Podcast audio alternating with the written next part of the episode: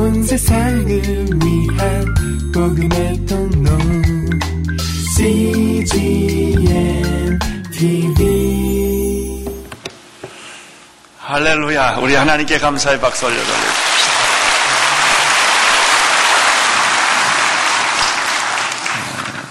기도하겠습니다. 하나님 아버지 부활절 아침에 부활의 기적이 일어나서 불안한 자에게 평강을 주시고 성령을 부어주시고 건강하게 하시고 모든 절망과 좌절감이 떠나가게 하여 주옵시고 모든 슬픈 소식이 사라지게 하여 주옵소서 예수님 이름으로 기도드립니다. 아멘. 기독교의 핵심 진리는 두 가지로 요약할 수 있습니다. 첫째는 창조요, 두 번째는 부활입니다. 창조를 이해하면 성경을 다 이해합니다. 하나님께서 우주와 삼남한상을 창조하시고 인간을 창조하셨습니다. 창세기 1장 1절은 태초에 하나님의 천지를 창조하시느니라 라고 시작을 합니다. 창조의 핵심에는 어떻게 창조가 가능했는가? 하나님의 성령이 있었기 때문에 그렇습니다. 하나님의 생명이 창조의 핵심입니다. 하나님의 신이 수면에 은행하고 하나님의 말씀이 들어오므로 빛이 있으라 하심에 빛이 생기기 시작을 했습니다. 창조는 하나님의 생명입니다. 사람들은 쉽게 창조론을 이해하거나 받아들이기를 꺼려 합니다. 왜냐하면 그것은 이성으로 잡히지 않기 때문에 그렇습니다. 진화론은 인간의 이성의 산물입니다. 사람들은 설명하지 않아도 진화론은 거부하지 않고 쉽게 이해를 합니다. 이성의 산물이기 때문에 그렇습니다. 창조론은 믿음의 산물입니다. 믿음으로 이해하지 아니하면 하나님이 천지를 창조하셨다는 것과 인간을 창조하셨다는 것과 하나님이 계시다는 것을 이성으로는 이해하기가 어렵습니다. 이 창조에는 하나님의 생명이 있습니다. 두 번째 기독교 진리의 아주 핵심적인 진리는 부활입니다. 부활은 죽었다가 다시 영원히 살아나는 것을 의미합니다. 단순히 죽었다가 다시 살아난 것을 부활이라고 말하지 않습니다. 예컨대 나사로는 죽었다가 다시 살아났는데 또 죽었습니다. 그건 부활 아닙니다. 부활은 죽었다가 살아났는데 다시 죽는 것을 의미하지 않고 영원히 살 때 그것을 부활이라고 말합니다. 예수님의 부활은 바로 진짜 부활입니다. 그분은 십자가에 못 박혀 죽으셨다가 다시 부활하셨는데 또 죽지 않으시고 영원히 사셨습니다. 그분은 승천하셨습니다. 그것이 부활입니다. 우리도 세상에 살다가 어느 날 죽게 되면 부활의 몸으로 다시 태어날 것입니다. 그 부활의 몸은 영원히 죽지 않고 사는 것을 의미합니다. 예수님께서 요한복음 11장 25절 26절에서 이런 말씀을 하셨습니다. 예수님께서 가라사대 한번 같이 읽겠습니다. 시작. 예수께서 가라사대 나는 부활이여 생명이니 나를 믿는 자는 죽어도 살겠고 무릇 살아서 나를 믿는 자는 영원히 죽지 아니라 부활은 영원히 죽지 않는 것입니다. 요한계시록 1장 18절에도 이렇게 선언하고 있습니다. 같이 자막을 통해서 읽겠습니다. 나는 곧 산자다. 내가 전에 죽었나다. 볼지어다. 이제 세세토록 살아있어. 사망과 음부의 열쇠를 가진 자라. 예수님의 부활은 다시 사셨다가 또 죽는 그런 부활이 아닙니다. 창조의 핵심에는 하나님의 생명이 있듯이 부활의 핵심에는 무엇이 있을까요? 무엇이 부활을 만들까요? 생명입니다. 여러분, 고난 터치는 고난을 이길 수 있는 방법은 고난을 피하면 고난을 이길 수가 없습니다. 고난을 극복할 수가 없습니다. 고난을 이길 수 있는 유일한 방법은 고난과 막 부딪히는 것.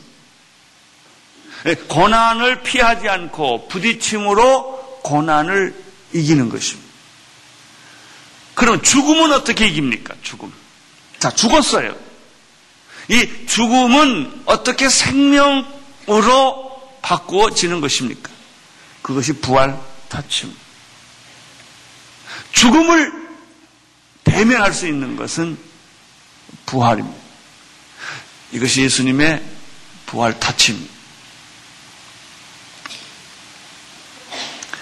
부활의 핵심에는 생명이 있습니다. 그래서 예수님께서 나는 부활이요 생명이라고 말하는 것이죠. 여기 다 죽, 이런 나무나 뭐 이게 다 죽어 있는 것이죠. 물질은 다 죽어 있는 것이 여기 있는 것은 그러나 이 물질에도 생명이 들어가면 흙에 생명이 들어가면 생명이 됩니다. 그게 인간입니다. 하나님은 흙으로 사람을 빚으사 그 코에 생기, 생명, 생명 이건 영입니다. 생명은 영입니다. 생 그리스도의 영이 없으면 그리스도의 사람이 아니라 그랬죠. 여러분 안에는 그리스도의 영이 있습니다. 여러분에게는 그리스도의 생명이 있습니다. 육신은 육신은 병들고 늙고 죽어서 땅에 묻히는 것이죠. 죽으면 여러분의 육체는 땅에 묻히는 것입니다. 우리는 하관식을 하고 오는 것입니다. 그 육체를 붙들고 눈물 흘릴 필요는 없어요. 그거는 흙이니까. 그렇지만 우리 몸 인간이 살아있는 이유는 당신의 육체 때문이 아니라 당신 안에 영이 있기 때문에 그런 것입니다. 그럼에도 불구하고 인간은 육체를 위해 삽니다. 열심히 화장하고, 뭐 화장하긴 해야 되겠지만, 옷을 입고, 이 껍데기 육신, 뭐 그냥 조깅하고, 이 육신을 연마하고, 그렇게 열심히 해도 죽는단 말이죠. 영혼은 흙에 오래가지 않아요. 이 육은. 중요한 것은 살리는 것은 영이니 육은 무익하니라 이렇게 되어 있습니다. 부활의 핵심에는 생명 타치, 부활 타치가 있는 거예요. 생명이 가는 곳에는 마른 뼈도 군대가 됩니다. 에스겔서 말씀. 죽어 있는 마른 뼈들도 생기야 사방에서 나와서 저 사망당한 뼈들에게 들어가라 라고 말했을 때 뼈는 군대가 된 거예요. 할렐루야. 이 우주는, 우주는 생명이 있는 것입니다. 우주에는 생명이 있는 거예요. 인간에게 생명이 있는 거예요. 지구는 생명체입니다.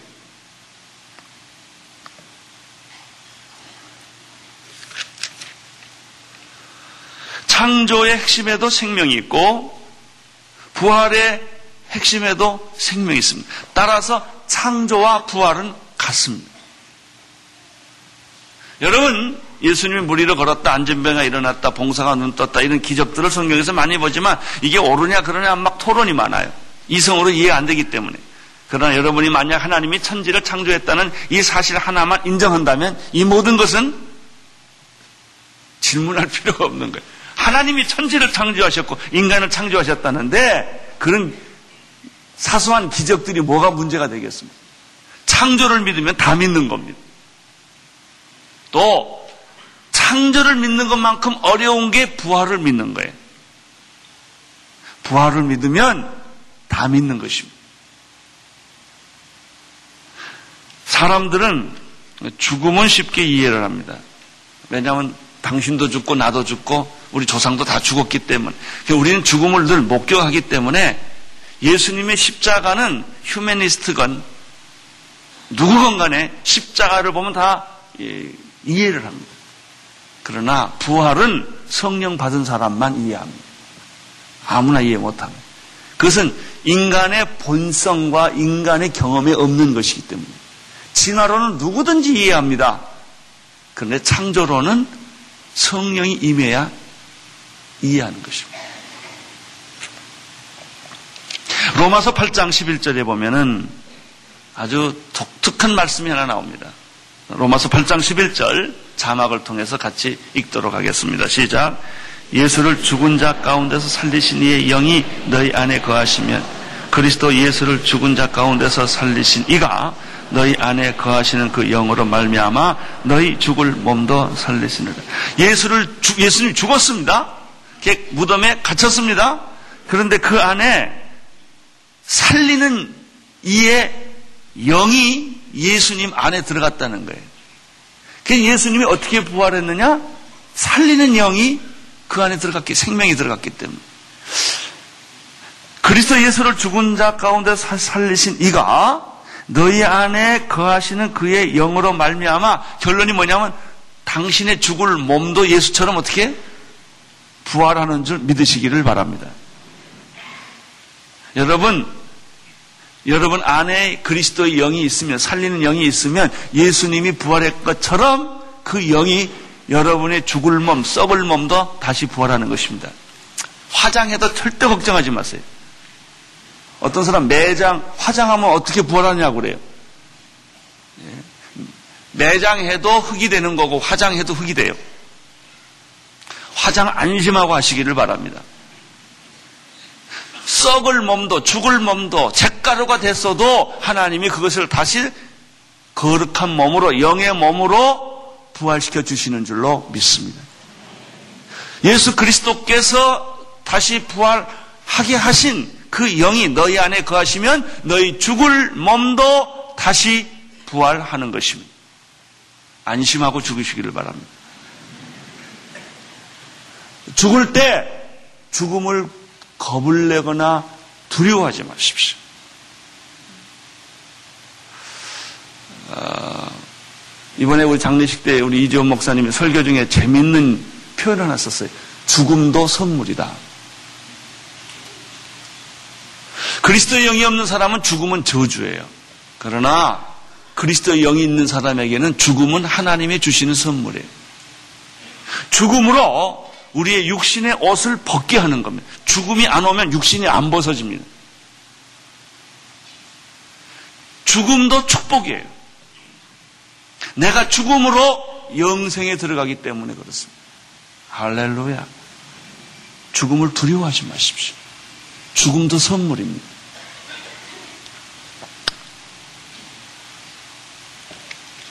예수 그리스도의 부활은 죽음에 대한 승리요, 죄에 대한 승리요, 사탄에 대한 승리입니다.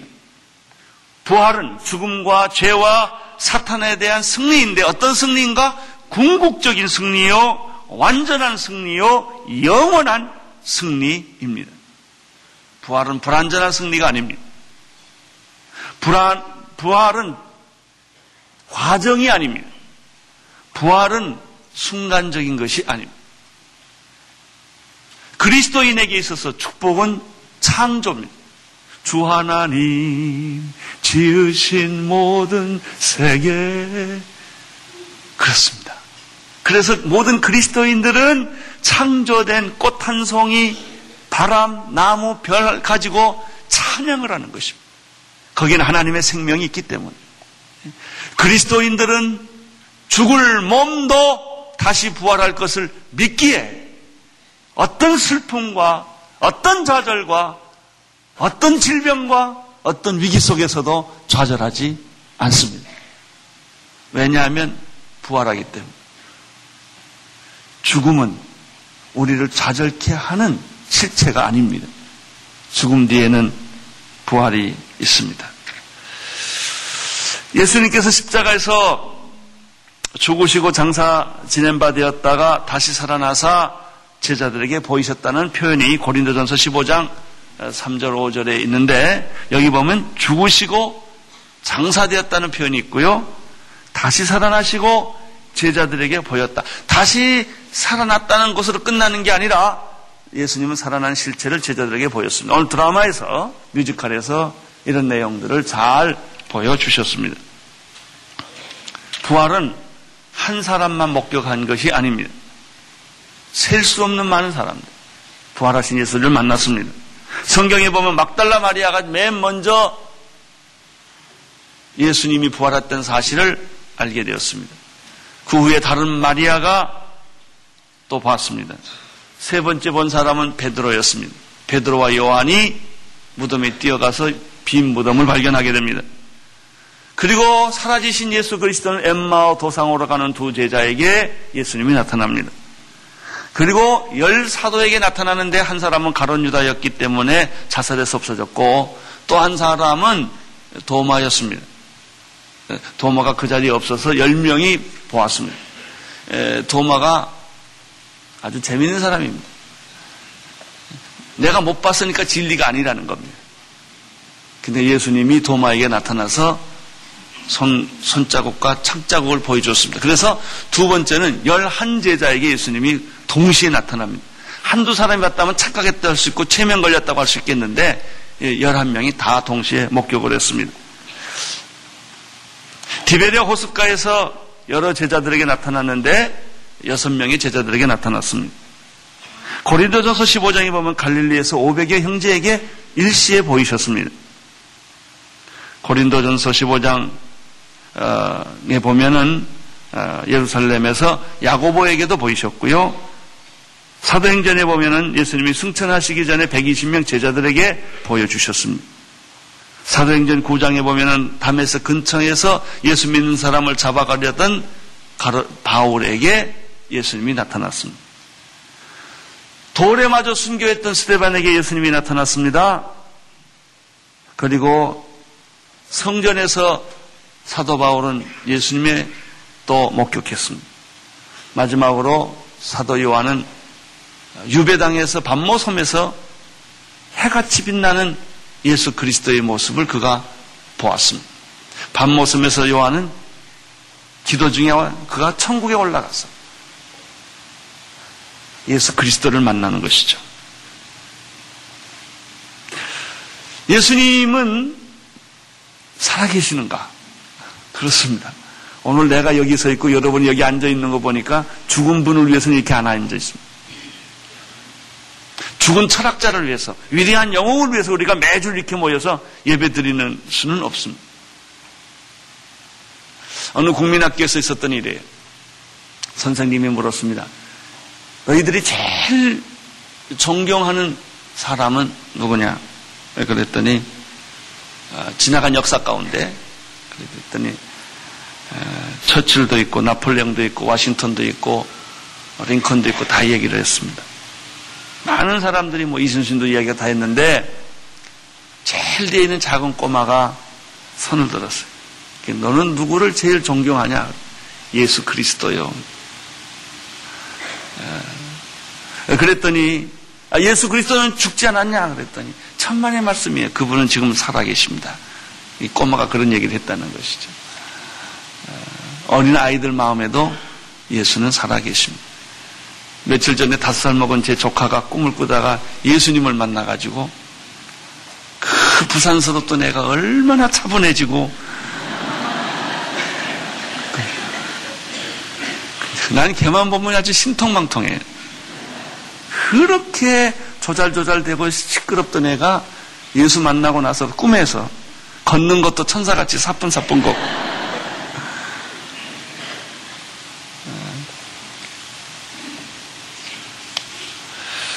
19절을 보겠습니다. 19절.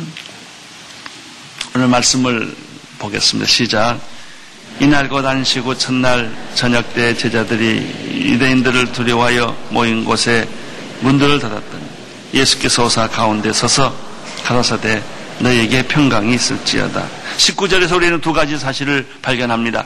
부활하신 예수님은 육의 몸을 가지셨지만 영의 몸도 가지셨다는 사실입니다. 문을 닫았지만 예수님이 들어오십니다. 예수님이 부활하시기 전에는 그런 일이 없었습니다. 육의 몸만 가지고 있었기 때문에 그렇습니다. 부활이란 육의 몸과 영의 몸을 가지고 있는 것입니다. 예수님께서는 우리가 부활한 이후에 천국에서 어떤 몸을 가지고 계실 것인가에 대한 해답을 지금 해주시는 것입니다. 그럼 천국에 가면 우리 모습이 다 없어지는가? 그렇지 않아요. 우리 옛날에 가지고 있던 육의 몸이 옛날엔 병도 들고 뭐 암도 있고 다 있지만 깨끗이 치료된 그 원형 인간 그대로가 보존이 됩니다. 그러나 그것은 단순한 육의 인간이 아니라 모든 물체를 뛰어넘는 영의 모습으로 존재하는 것인데 예수님이 이 40일 동안 육의 몸과 영의 몸의 실체를 제자들에게 보여주셨습니다. 두 번째 메시지는 무엇입니까? 예수님께서 부활하신 이후에 제자들에게 첫 설교를 했다는 것입니다. 살아있을 동안에는 많은 설교를 했습니다. 그러나 부활하시고 나서 그 모든 설교는 다 완성이 됐고, 이제 부활하고 나서 예수님께서 사랑하는 제자들에게 주었던 첫 번째 메시지, 이게 중요합니다. 평강이 그대에게 있을지어다. 샬롬. 샬롬은 완성된 축복입니다. 샬롬은 완성된 승리입니다. 샬롬은 완성된 구원입니다.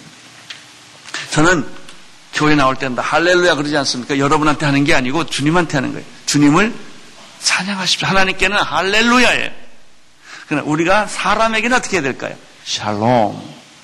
샬롬. 평강이 그대에게 있을지어다. 여러분 옆에 있는 분에게 말하십시오. 평강이 그대에게 있을지어다. 여러분이 누구 집에 신방을 가면 제일 먼저 이 축복을 빌어 줘야 돼요. 어떤 그 성구로 된 그 저걸 보면요. 이 집에 들어온 이들에게 평안을 이렇게 써준 게 있어요. 예? 우리 집에 들어온 사람에게 하나님의 샬롬이 있기를 바란다.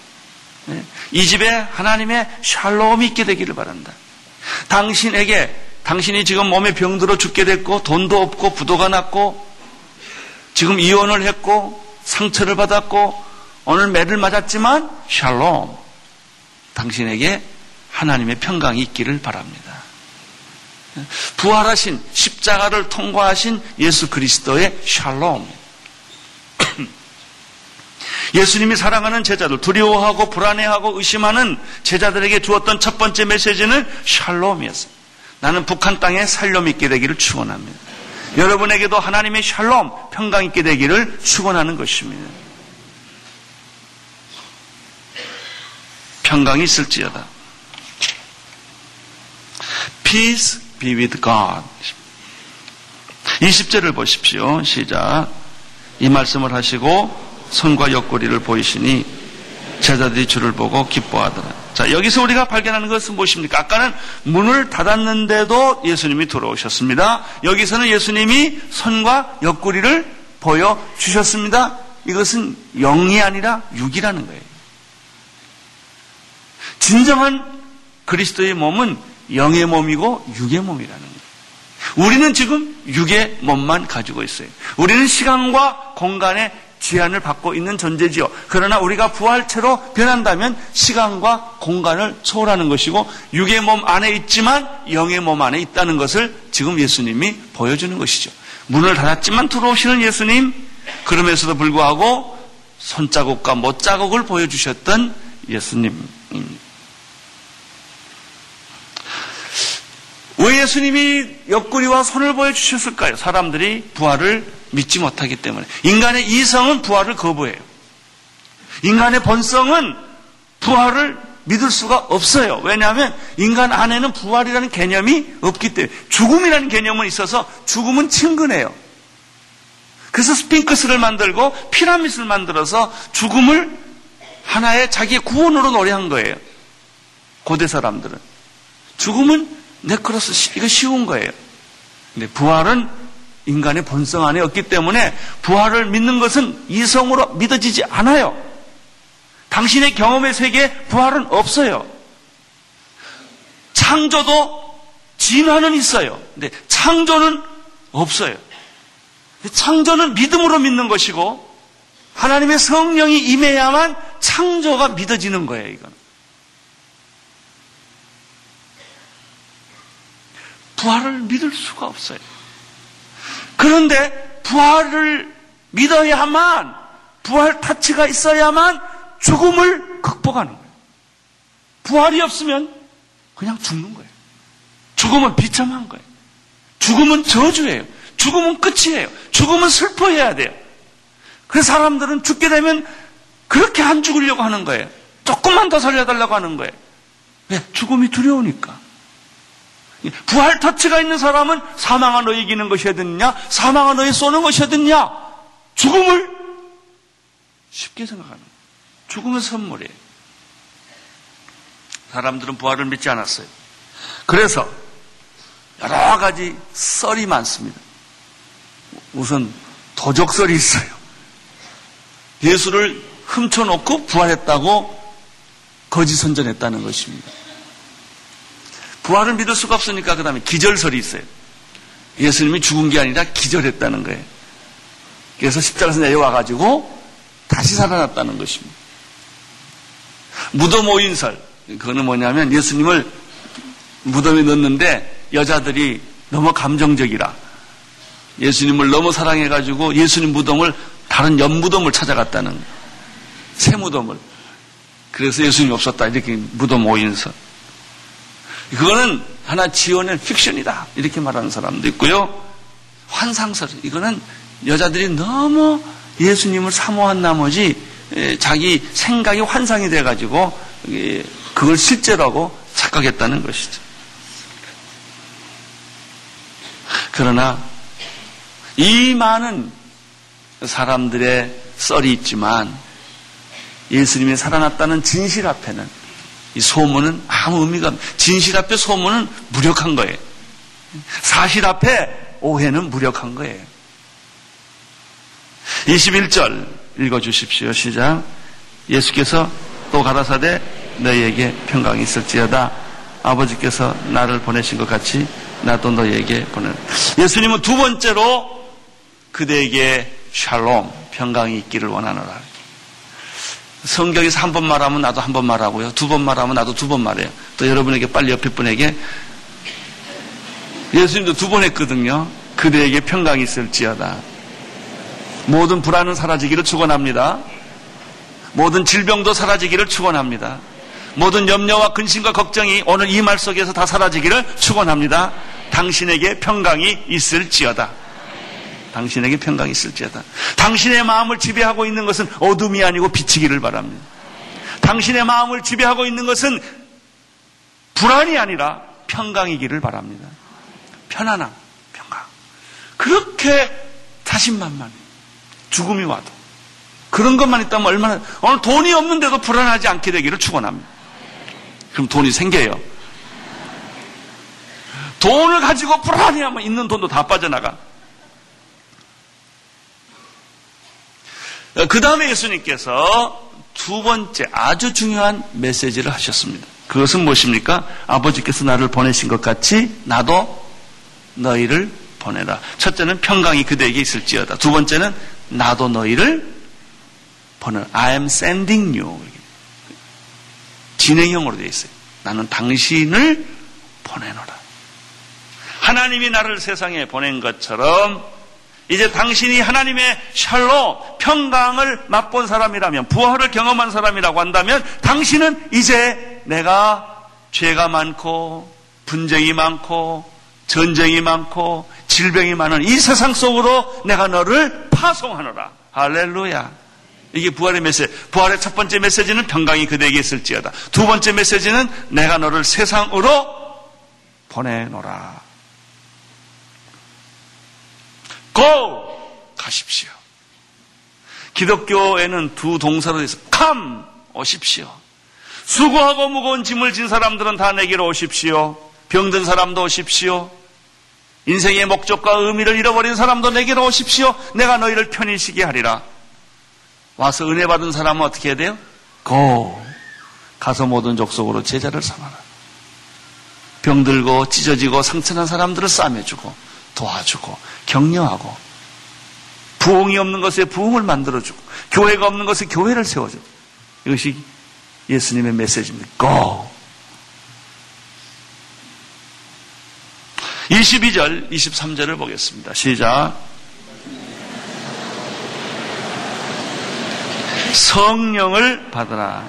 너희가 네 죄든지 사하면 사하여질 것이요. 네 죄든지 그대로 두면 그대로 있으리. 세 번째 메시지. 첫 번째 메시지는 평강이 그대에게 있을지어다. 두 번째 메시지는 내가 너를 세상에 파송하노라. 세 번째 메시지는 무엇입니까? 숨을 내쉬면서 성령을 받으라. 라고 했어. 이것은 실제 그대로 받으세요.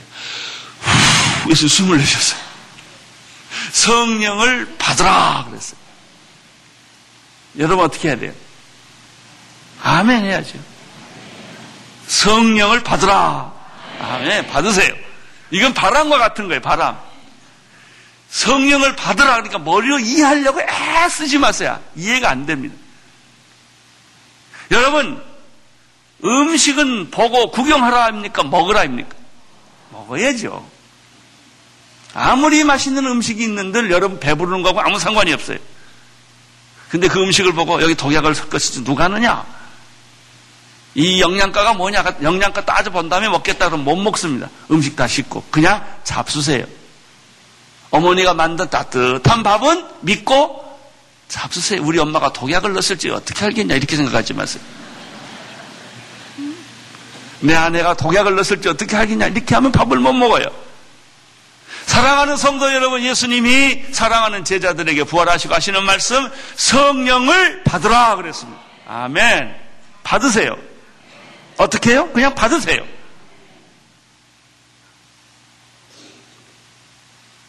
그렇게 성령 받으라는데도 안 받아. 또 생각해. 또 따하죠.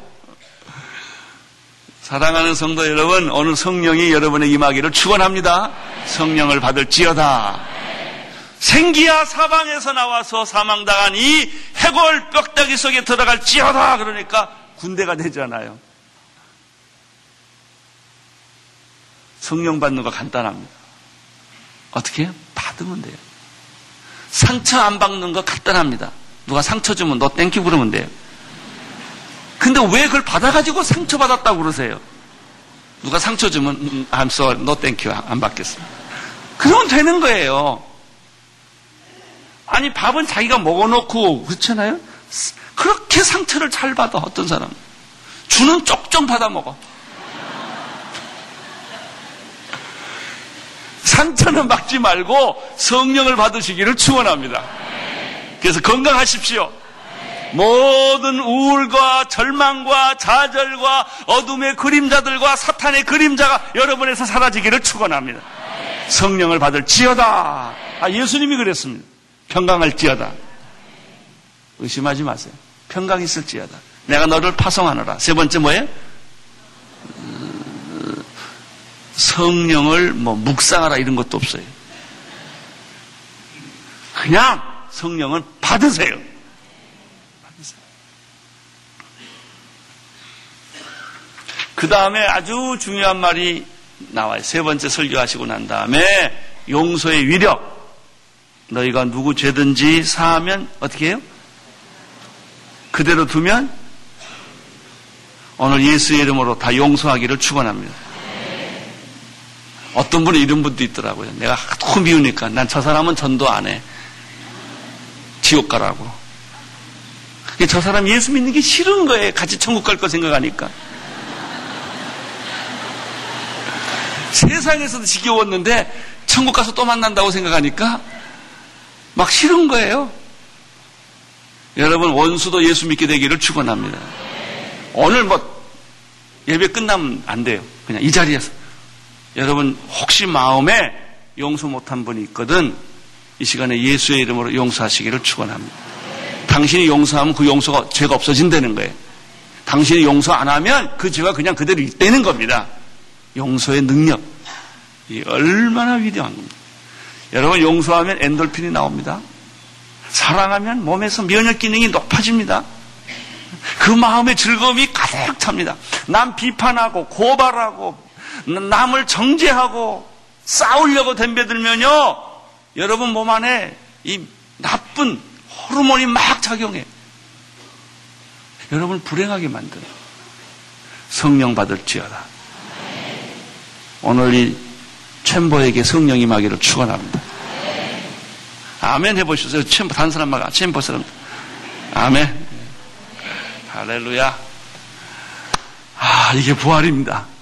이 부활의 기쁜 소식이 평양에도 전달되기를 바랍니다. 이 부활의 기쁜 소식이 한경도에도 전달되기를 바랍니다. 이 부활의 기쁜 소식이 상처받고 서로 갈등하는 많은 이 땅에 분노하는 사람들에게도 부활의 기쁜 소식이 전해지기를 축원합니다. 기도하겠습니다. 예수님께서 부활하신 후에 평강이 그대에게 있을지어다 내가 너희를 파송하노라 성령을 받을지어다 라는 말씀이 오늘 우리에게 주시는 말씀인 줄로 믿습니다. 한 사람 한 사람 머리에 성령의 기름 부으심을 허락하여 주옵소서 부활의 영이 저들에게 충만하게 하여 주시옵소서 예수님 이름으로 기도드립니다. 아멘. 온 세상을 위한 복음의 통로 TGN TV